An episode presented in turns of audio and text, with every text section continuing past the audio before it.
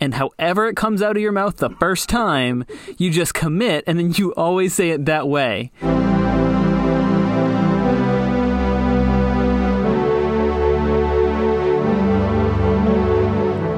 Hi, and welcome to Meet Your Heroes. I'm Audrey. And I'm Elliot.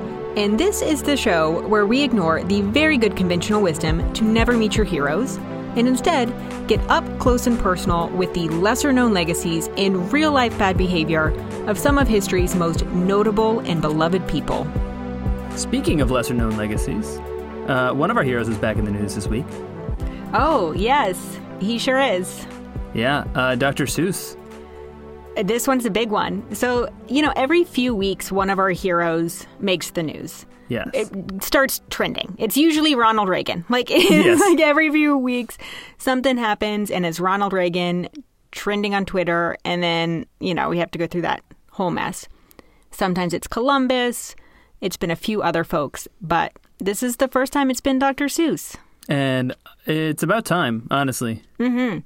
This one, the internet was not ready for. No. People were not ready for this one. And the internet doesn't even know about the Little Book of Boners yet. I know. It's actually a 4-part series. Yes, Dr. Seuss's 4-part boner book series. Yes. Mm-hmm. Yeah. If you're not familiar with the boner book series that Dr. Seuss wrote, go check out that episode. Well worth listening to. Yeah, and that's actually not even the most, or at all, of the erotic fiction that Dr. Seuss tried to write. Yeah, that is one of the most endearing things about him in that episode. But this week's hero is essentially the opposite of Dr. Seuss. Oh, the opposite. Mm-hmm. If I had to pick, if somebody was like, okay, so you've got Dr. Seuss. Mr. Clean, opposite. Yeah. I would be like, rock star, chaos. Not a children's author. Not a children's author. Not even sure he ever met a child. Okay. We can't confirm that he's ever seen a child in real life. All right. Well, then don't keep it in suspense. Well, I mean, obviously, if people are listening to this, they saw it. But there's no suspense. This week's hero is Jim Morrison. What do you know about Jim Morrison? Jim Morrison. He is the lead singer of The Doors. Is that right? Correct. And he was a rock star. Mm-hmm. He's dead. Big time. That's most of it. That's most of what I know. Yes. Are you a fan of The Doors? Not really. No. Me either. I honestly could not have named a song by The Doors until I saw. Hold on. Wait. Is it? Let me see if I get one. Come on, baby, light my fire. Is that them? Light my fire. Yep. Yeah. Okay. Yeah. I saw a list of songs and I was like, oh, that's The Doors. Okay. Yeah. That's maybe the only one I know. But you know what? I could pick out anywhere. What's that? That black and white photo of Jim Morrison that every emo college kid had hanging on their wall in 2004. Oh, yes. I know this one that you're talking about. The early Doors days, the skinny Jim Morrison, real rock star vibes, high cheekbones, very big cheekbones. It's big cheekbones Jim in those early days. So that's what I know about Jim Morrison. Yes, okay. All right, well, let's talk about who he actually was. Let's do it. Born December 8th, 1943. We can cut the bullshit. It's Audrey's Astrology Corner. Headstrong and imperious, a December 8th Sagittarius has a docile side. They express this by constant personality changes. Because they tend to extremes, it's not uncommon for them to regret many of their choices. They have creative talent, but seem to prefer the life of a dilettante. This attitude, if unchecked, can be their downfall. Oh, foreshadowing. Foreshadowing. So, I mean, come on. Now you've got this is episode 59. I've done half of them. What is that? 30 data points. Almost 30. Well, we didn't start this till a little bit later, but yeah, we're talking about 25 points that you could look at and be like, wow, if this isn't cosmic, I don't know what is. Yeah, maybe I don't know what is, or maybe somebody's like, oh, when was Jim Morrison born? Oh yeah, this one will fit perfectly. All right, well, regardless, he was born in Florida. He has 2 younger siblings. His father was in the military, so, you know, they moved around a lot. His father was apparently incredibly strict and demanding. But, and this is important, not abusive. So his parents made it a point, explicitly, to not use corporal punishment with their children. What they did do instead was a good old-fashioned military dress down every time you fucked up. So they just, like, berated the children, were incredibly demanding, lots of, like, fall in line, demand compliance.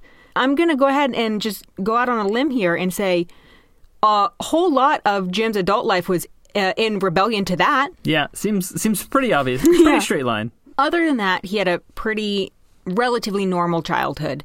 He was an avid reader. Later in life, people would recall his, like, high school obsession with Nietzsche. Which my God. I know, it's so cliche. Just the most insufferable high schoolers.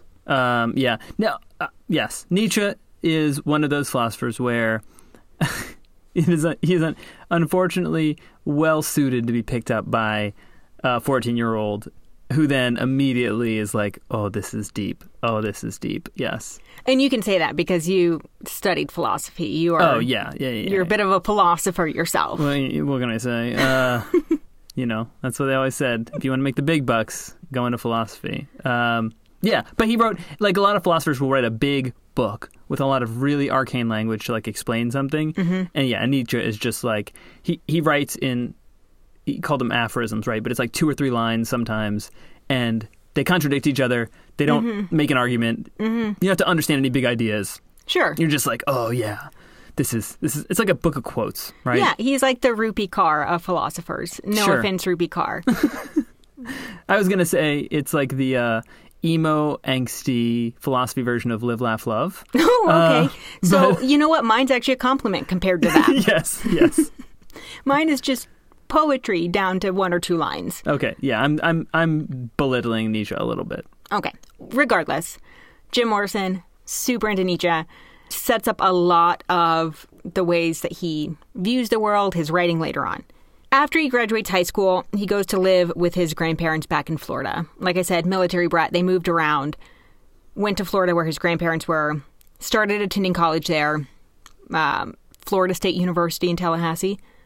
Maybe the Gators. Go Tallahassee Otters. Yeah, I don't know. What are they? The Gators? I think they're the Gators, or is that the University of Florida? That's the University of Florida. Ah. Go Tallahassee Mountain Cats. Okay, well, sorry, Florida. Anyway, he's in Florida. He's with his grandparents. He's in school. This is when his first arrest happens. He was arrested for being drunk and disorderly after a football game in 1963. So he's like 19, almost 20. Okay. So this arrest is pretty small peanuts at this point. But starting from this point forward, we are going to talk a lot about Jim's relationship with alcohol. And I want to make it clear from the outset that alcoholism is not some, like, moral failing. All of the shitty things that Jim does that we're going to highlight, I don't want that to be misconstrued with judging him based on this disease.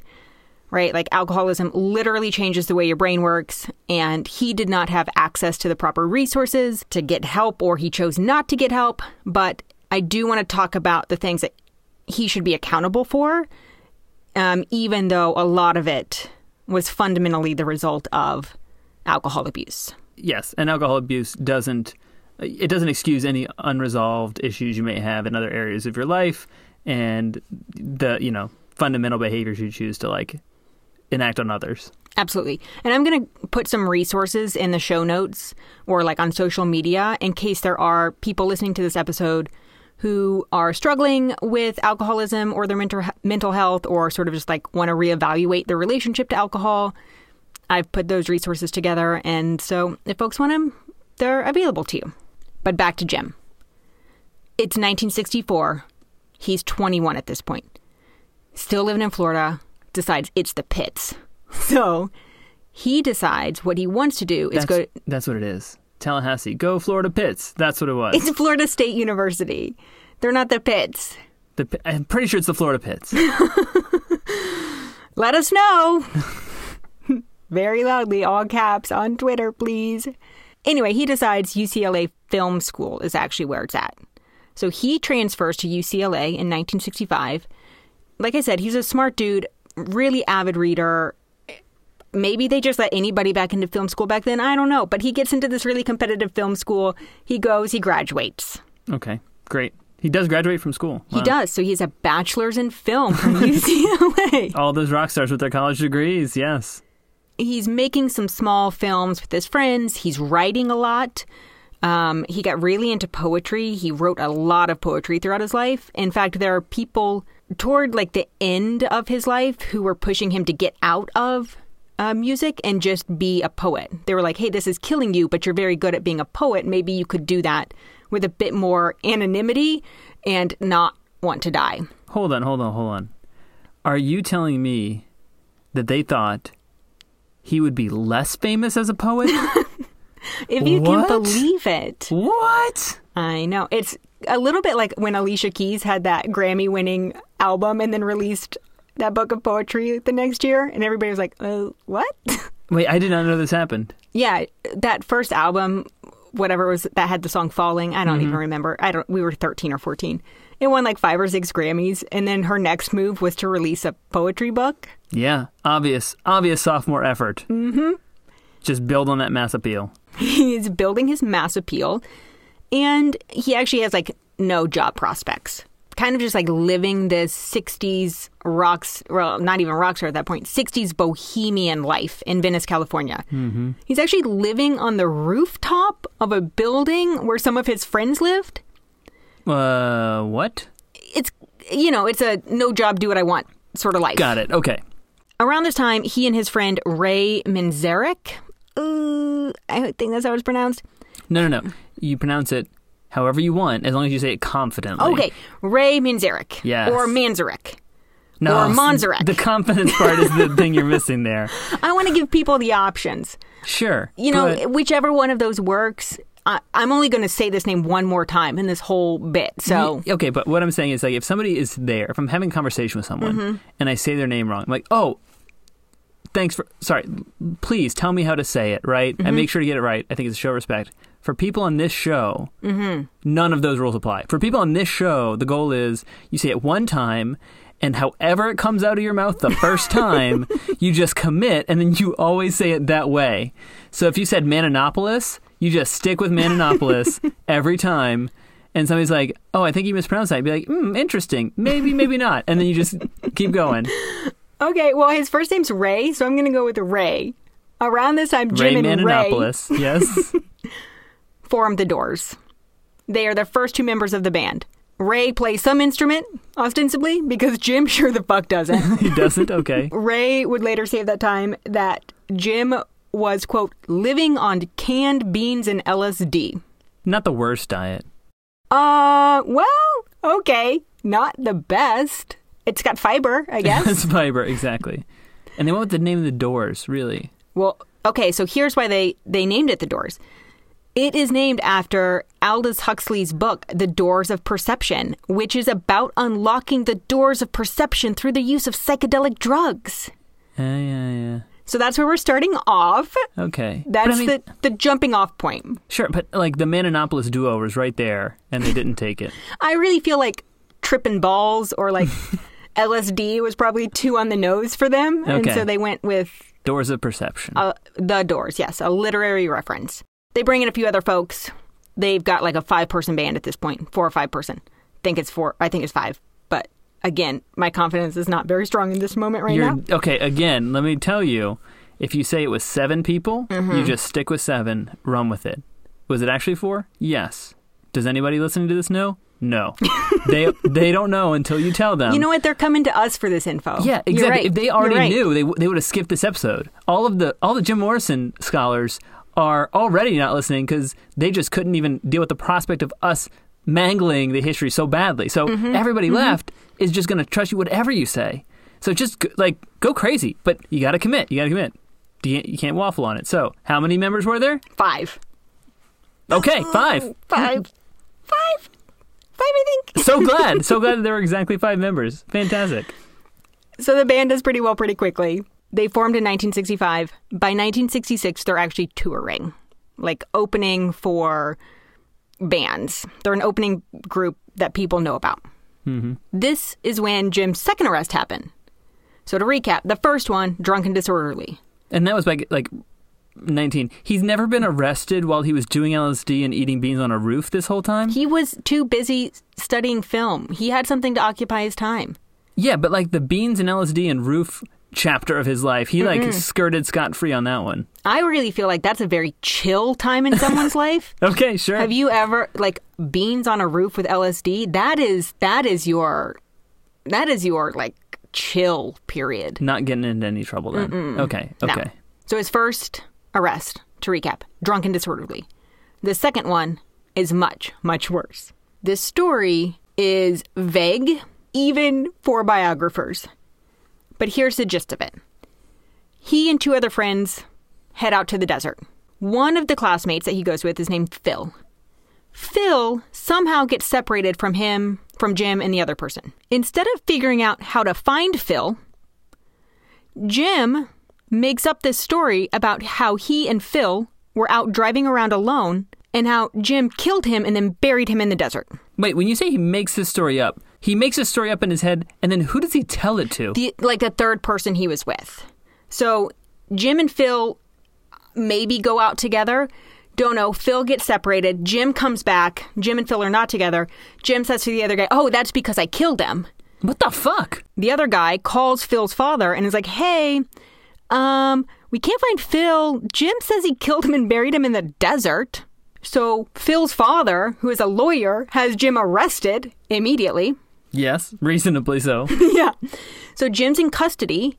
And in addition to this, like, did he or didn't he kill his friend situation, a 14-year-old girl comes forward and is like, hey, he assaulted me by forcibly kissing me without permission and then drove off. In the desert? Like, at the beginning of this little journey. What the? Okay. Mm-hmm. So on top of this missing persons case, Jim is slapped with a sexual assault charge, rightfully so. And hours, a day or two later, Phil reappears in Arizona, someplace. Wait, they were in California? They were in the desert. Okay. California, maybe Nevada, who knows. Phil shows up in Arizona. Phil made his way to Arizona. So Jim is released from custody. All the charges are dropped, including the sexual assault. Wait, what the fuck? He didn't... Somebody else came forward on that one. That wasn't him. Mm-hmm. Yeah. They just dropped all the charges? Yes. So Jim gets back on with his life. 1966. He's 23. Okay, so wait, before we move on, I think what we've learned is if you want to get away with a crime... Mm-hmm. So he knew he had sexually assaulted somebody. Yes. Maybe the idea was, all right, what am I going to do? Where'd this fell guy go? I don't know. You come back and are like... I immediately admit to committing some much worse crime. Definitely did it. Body parts everywhere. And then, when the guy comes out of the desert, they just let you go. Everybody forgets about the little crime.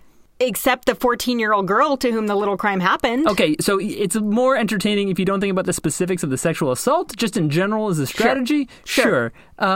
Yes, except for the actual victims of whatever your first crime is. For legal purposes, I would like to note that we are not giving out tips on how to commit a crime. Just, these are hypotheticals, folks. Yeah. Well, Audrey is not. I am explicitly giving you instruction on how to commit your next crime and get away with it, just to be clear. Free advice. Only tested once. The entire beta test was Jim Morrison. But you know what? It worked. Worked out great for him. 100%. Exactly. No downsides. No downsides. By 1967, so now we're skipping ahead a few months, the Doors have achieved, actually, some national fame. They end up signed to this big record label. They have this quick rise to the top, and in September of 1967, Ed Sullivan, holy grail of television, wants them to perform. The Tonight Show, right? Ooh, Ed Sullivan Show. Yeah, Tonight Show from the Ed Sullivan Theater. Sure. Yeah, that's how they always say it, yes. So he asks the Doors, hey, love your stuff. There's a lot of drug references. Will you change one or two lyrics so that we can sell this to families, right? Can you change one of your lyrics from girl, we couldn't get much higher to girl, we couldn't get much better? The band is like, yeah, no problem. The whole band. But then at the last minute, Jim is like, fuck it, and sings the original version. Ed Sullivan loses his shit. Yep. He won't shake hands with the band. He's like screaming he'll never invite them back. Their manager comes backstage and is like, what did you do? You'll never get to do Sullivan again. And Jim Morrison looks at him and is like, we already did Sullivan. We just did it. That was doing Sullivan. We're done. Yeah, I mean... he's got a point. Burn that bridge once you cross it, yes. At this point, it's, you know, the band has been together a couple years. And they're starting to realize that not only is Jim kind of this eccentric guy who writes poems and does psychedelics... and admits to murders he didn't actually commit. Right. He's actually that sort of chaotic.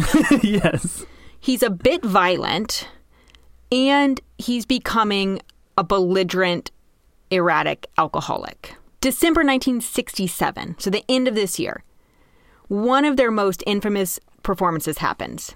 Jim is waiting for the show to begin. He is, unsurprisingly, fooling around with the girl backstage in this, like, bathroom shower area. I don't know.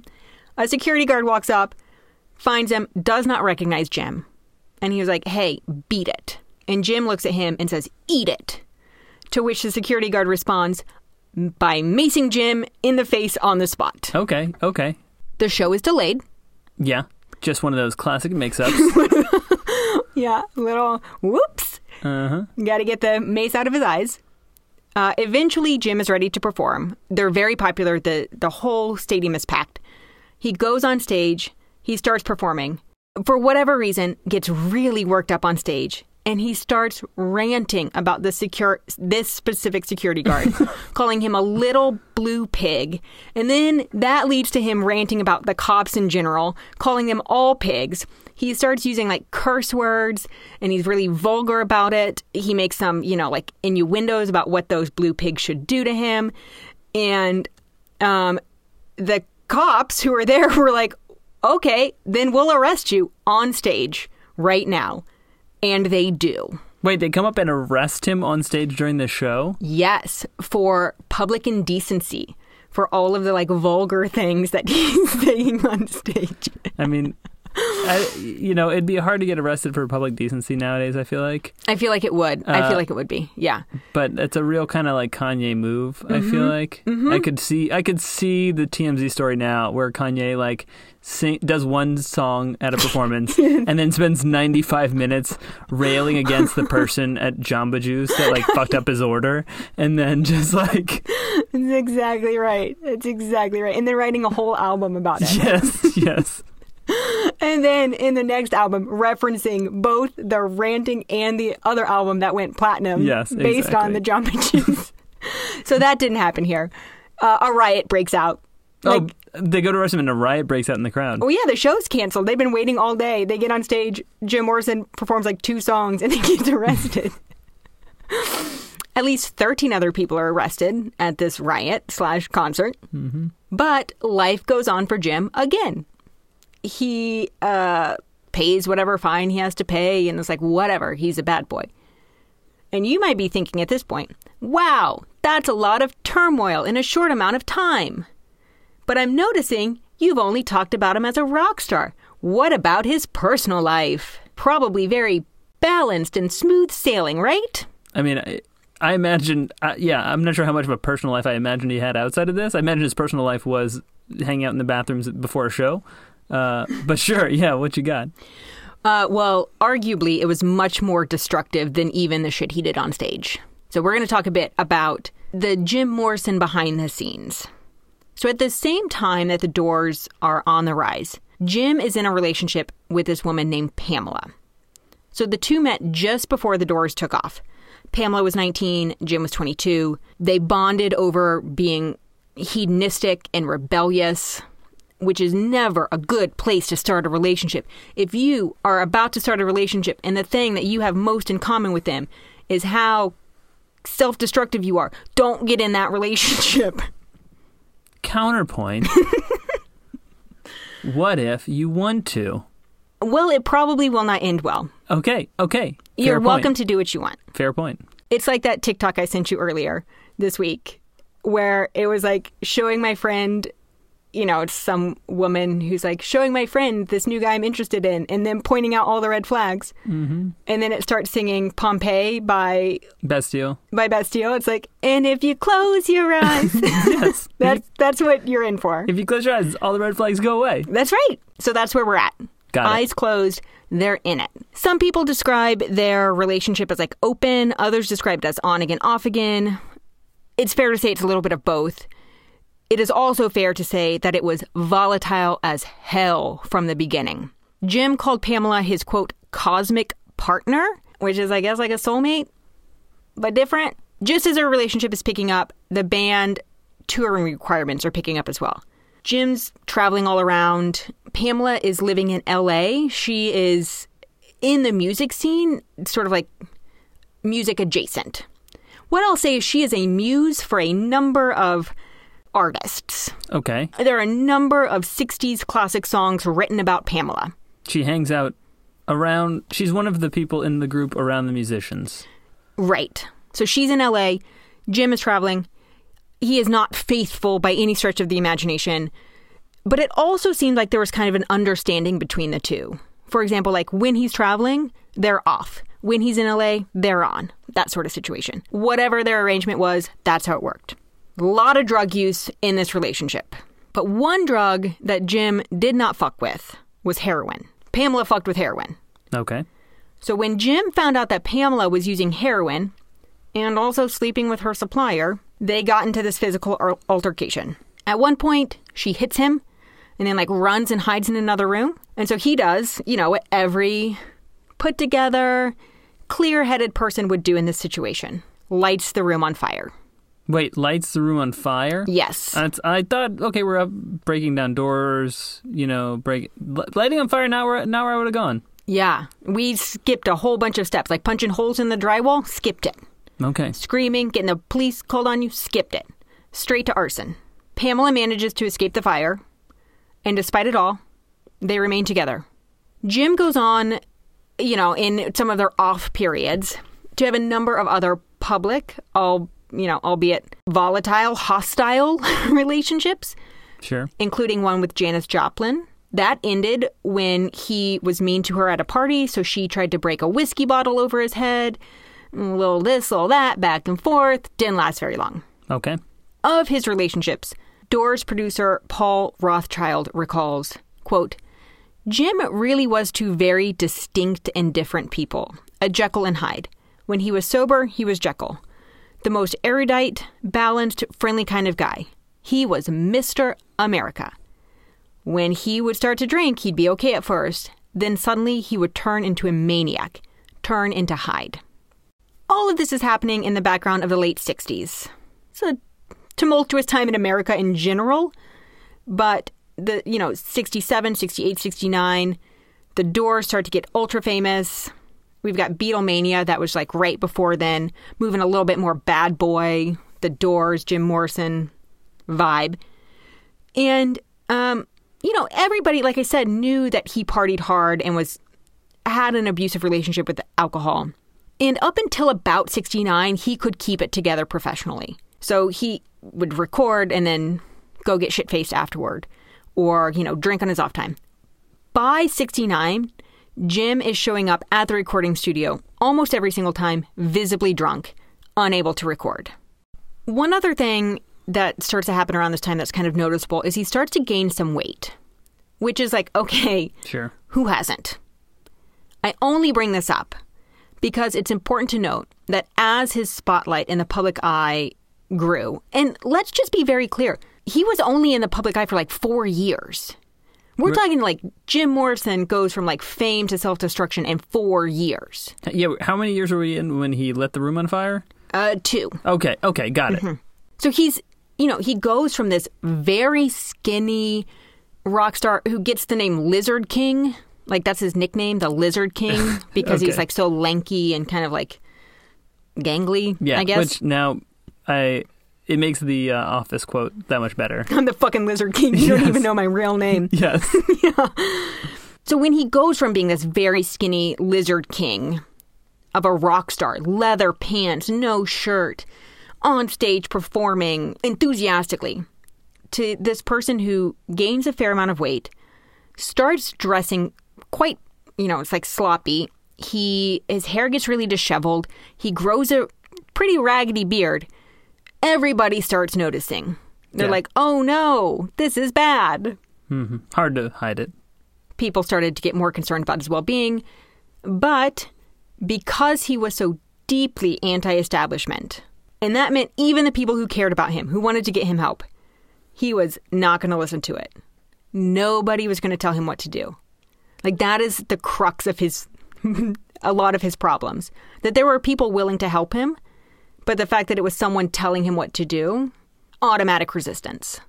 Yeah, I mean, like, anti-establishment to me feels like, you know, against institutions. If it's also the people around you just be like, hey, we're worried about you, be like, fuck the system. No. Fair enough.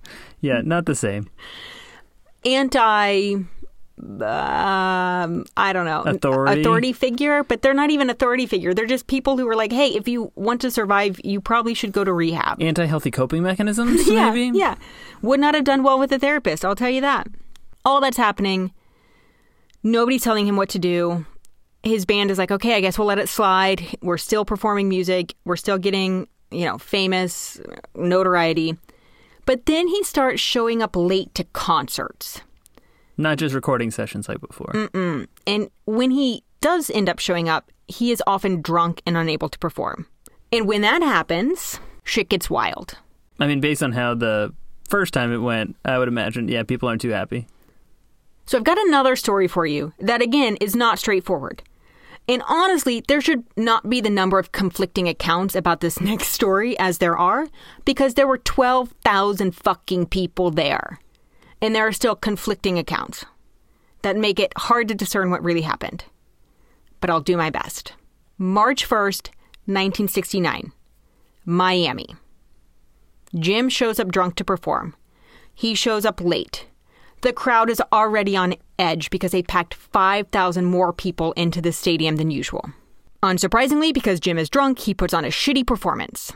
The crowd starts to get angry and a bit unruly.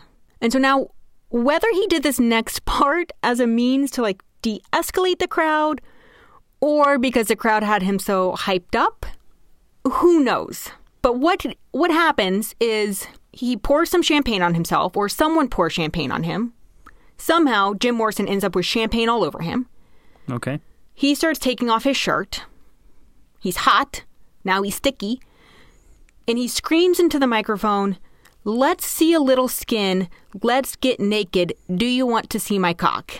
People in the crowd. Okay. Not really. Yeah. How do you respond to that? If imagine there's like 12,000 people and you're in the back row and you're like, no, thank you, please don't. Yeah, we'd rather not. Some people are enthusiastic about this, though, and they start undressing themselves, apparently. And I would say allegedly, except he was later convicted, like, yes, this happened. Again, still a little, like, did he or didn't he? Wait, he was convicted for the other people undressing themselves? No, this next part. I'm just setting this up because there is still some question about whether he did it. And so typically I would say, like, allegedly. But in a court of law, he was found guilty to have done this. But a lot of people say, like, no, that did not happen. What he does is he shows his penis to the crowd. If you descend, like, would you put money on what happens next? I'd be like, I bet he shows his cock to everybody. Yeah. So rough. Ends up leaving the stage, finishes the performance. But 4 days later, the Dade County Sheriff's Office issues a warrant for his arrest, claiming that the rock star exposed his penis on stage, shouted obscenities to the crowd, was drunk during the time of his performance, and simulated oral sex on another band member. I mean, I feel like not all of those are really crimes, though. I mean, really? It's a fine line and they walk it hard, brother. Regardless, Morrison ends up turning himself in, like, in a month, like within the month. And like I said, he was actually found guilty on charges of, like, public profanity and exposure. He's eventually sentenced to 6 months in jail for those charges. But he pays a $50,000 bond. He's out on appeal. It should be noted that the band member, Robbie Krieger, that it's claimed that he simulated oral sex on, denies that happened. So there's a firsthand account. Either way, you can tell that, you know, things are getting out of control. I actually skipped over one of his arrests because it wasn't that interesting, but I just want to point out that between the mace and the penis arrests, he was arrested for another drunken disorderly. Okay, yeah, but like at this point, it's like, oh, another drunken disorder. Like, another. Yeah. Whereas, yeah. As you would imagine, if you skyrocket to fame, and a lot of that fame is predicated on your sexy lead singer, who is this like big rock star, and that sexy lead singer starts to do things like expose himself on stage, you might experience a bit of tension in the band. These are like young 20-somethings. Most of their brains are not finished developing. A lot of tension. A couple of the other members have since shared in their own memoirs or autobiographies that they were literally scared of Jim and his anger at this time. They described him as a lunatic and a psychopath whose voice, quote, struck terror in other members of the band. And one member of the band, the drummer, John Densmore, describes an incident during this time where he actually walked in on Jim holding a knife to a woman's throat while holding that woman's hand behind her back. But because of how quickly the band was achieving success, he didn't report it. Or a number of other violent incidences because he was worried that it would affect the band's success. I mean, yes, if you're holding someone against their will with a knife to their throat, my guess is that it would affect your ability to show up at work the next day when you got arrested. I don't know. Like, yeah, it's going to affect their success. He really didn't want the public to know that this stuff was happening behind closed doors. Jim continues on this downward spiral. He's still dating Pamela. He also, at some point in 1969, meets this woman named Patricia Keneally. And really hot and heavy relationship really quickly, and they end up doing a hand fasting ceremony. Do you know what a hand fasting ceremony is? Is it like a hand binding ceremony? It is, yep. So it is a non-legally binding Celtic ceremony that's like equivalent to marriage in Celtic traditions. In her memoir, Patricia described it as, quote, a blending of souls on a karmic and cosmic plane. So they do this. They, like, scribble up this piece of paper that says, we declare ourselves married. Again, not legally binding. Okay. But they continue to live separate lives. He's touring. She's the editor of this very popular magazine called Jazz and Pop. That's how they met. She was, like, interviewing him. It's very Almost Famous-esque, right? Sure, sure. And in her memoir, Patricia said that living separately was fine. She had no interest in, quote, washing his socks. I mean, yeah. And she did not want to be domestic. Surprise, surprise, right after their quote-unquote marriage, Jim started acting erratic and abusive. She described him as cold and brutal and angry and difficult. And she said within a few months, she realized that maybe, quote, he hadn't taken the marriage as seriously as she thought. You know, I feel like, let's be specific, maybe he didn't take the hand fasting ceremony as seriously as she thought. And yeah, maybe one of the clues was that they scribbled on a piece of paper, we're married. Mm-hmm. Right. And he's still seeing Pamela at this time also. Just keep that in context. Okay. That never really ends. In addition to not taking the wedding seriously, he is also taking a whole bunch of other shit less seriously also. He really becomes incoherent when he performs. Band members threaten to quit. One of them goes on this campaign at their record label to get him kicked out. No avail. They're like, no, he can push through. August of 1970. Jim's pushing through. Gets arrested again. After a night of drinking, he falls asleep on this woman's porch. She finds him, calls the cops. He is once again arrested for drunk and disorderly. And he pays $25 and goes about his life. Porch sleeping. Yeah. Porch sleeping. So that's August. In December, during a show in New Orleans, he was so drunk that he could not remember the words to any of their songs.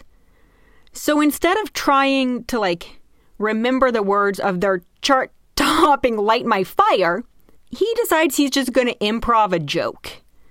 And he goes on this long-winded, oh God, rambling, it's no way it's coherent, joke. Can you imagine if you buy tickets for this rock show and you're super psyched and you get there and they come on stage and instead of playing their music, they start doing improv. I know.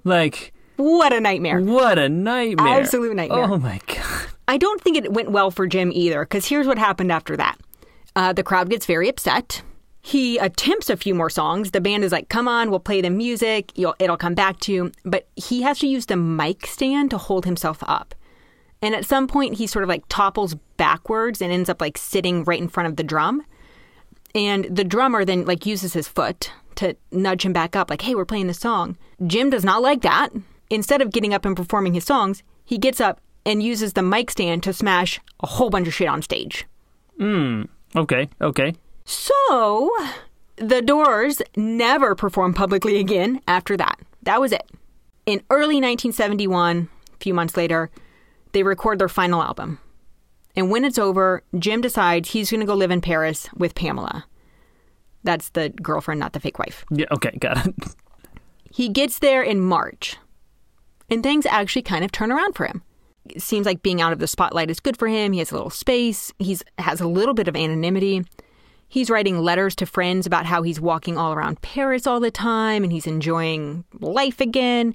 He shaved off his beard. He's like shampooing his hair. He loses some weight. But, of course, he was still abusing alcohol. And so he gets there in March, like I said. And on July 3rd, 1971, Jim Morrison's lifeless body is found in the bathtub by Pamela. The official cause of death is listed as heart failure as a result of prolonged alcohol abuse. In France, autopsies were not required at that time. And there are like some states in the United States, I don't know if you know this, like if there's a witness to your death, you don't have to have an autopsy. But if somebody finds you or there's only a single witness to a death, an autopsy is mandatory. I did not know this. Yeah. Well, it makes me a little concerned that you do know this. I mean, my sister's a nurse, but I learned this from another nurse friend. It just so happened. It's like, you just so happen to know that if you were the one who saw me die, there wouldn't be any questions, and they would not have to do an autopsy legally. In France, they would. Okay, well. In the United States, if there's only a single witness. It or depends someone, on the state. It depends on the state. You know what? In the state that we live in, if I discover your lifeless body, there would be an autopsy required. I'm not moving. So there's no autopsy, and speculation is rampant that actually, when he went to Paris, he got into heroin with Pamela because she was still using heroin. There are also a ton of conspiracy theories about his death. He had all this legal trouble pending in the United States. There's the Miami exposure case, you know, 3 or 4 of the other arrests. There's still stuff he has to deal with. He's in a contract with the studio, doesn't want to go back. And some people believe that then he just like faked his own death and lives in obscurity alive today just to get out of all of that. Somehow, my first assumption isn't that the guy who was exposing himself on stage and couldn't remember his lyrics was then able to pull off a 60-year heist / death faking in order to live in obscurity and stop making money. I tend to side with you. Yeah. I'm just trying to give the people the facts. There's also one other theory about his death, which is that people think he might have been murdered by Pamela, injected with heroin against his will, or some other drug foul play. Regardless, officially, he's dead. I mean, like on paper, officially, he's dead. It sounds like in the real world, practically speaking, he's very dead too, just to be clear. You know what? That's the vibe I get. Yeah. I'm going with that line. He dies in Paris. He's buried in Paris. And in fact, his gravesite is the second most visited tourist destination in Paris. Second to the Eiffel Tower. Not what I would have expected. Right. Louvre, right? That's what I would have gone with. Yeah. No, his gravesite is infamous. Vandalized a lot of shrines. It's a big security concern. Some people at the cemetery tried to get his headstone removed so people would stop coming to visit, but that didn't work. So now it's just a landmark. So for the treatment of his bandmates, his abuse of women, his seeming willingness to light his girlfriend on fire, the riots he caused, the non-consensual exposure of his genitals, and the general ambivalence toward other people in his life, Jim Morrison is not my hero. It's a very tragic story, but it still doesn't excuse the way that he treated other people. And it seems like a lot of people suffered as a result of his behavior. If people would like to hear us not make excuses for other heroes from history. Yeah, while still suffering because of our behavior. Where can they find us?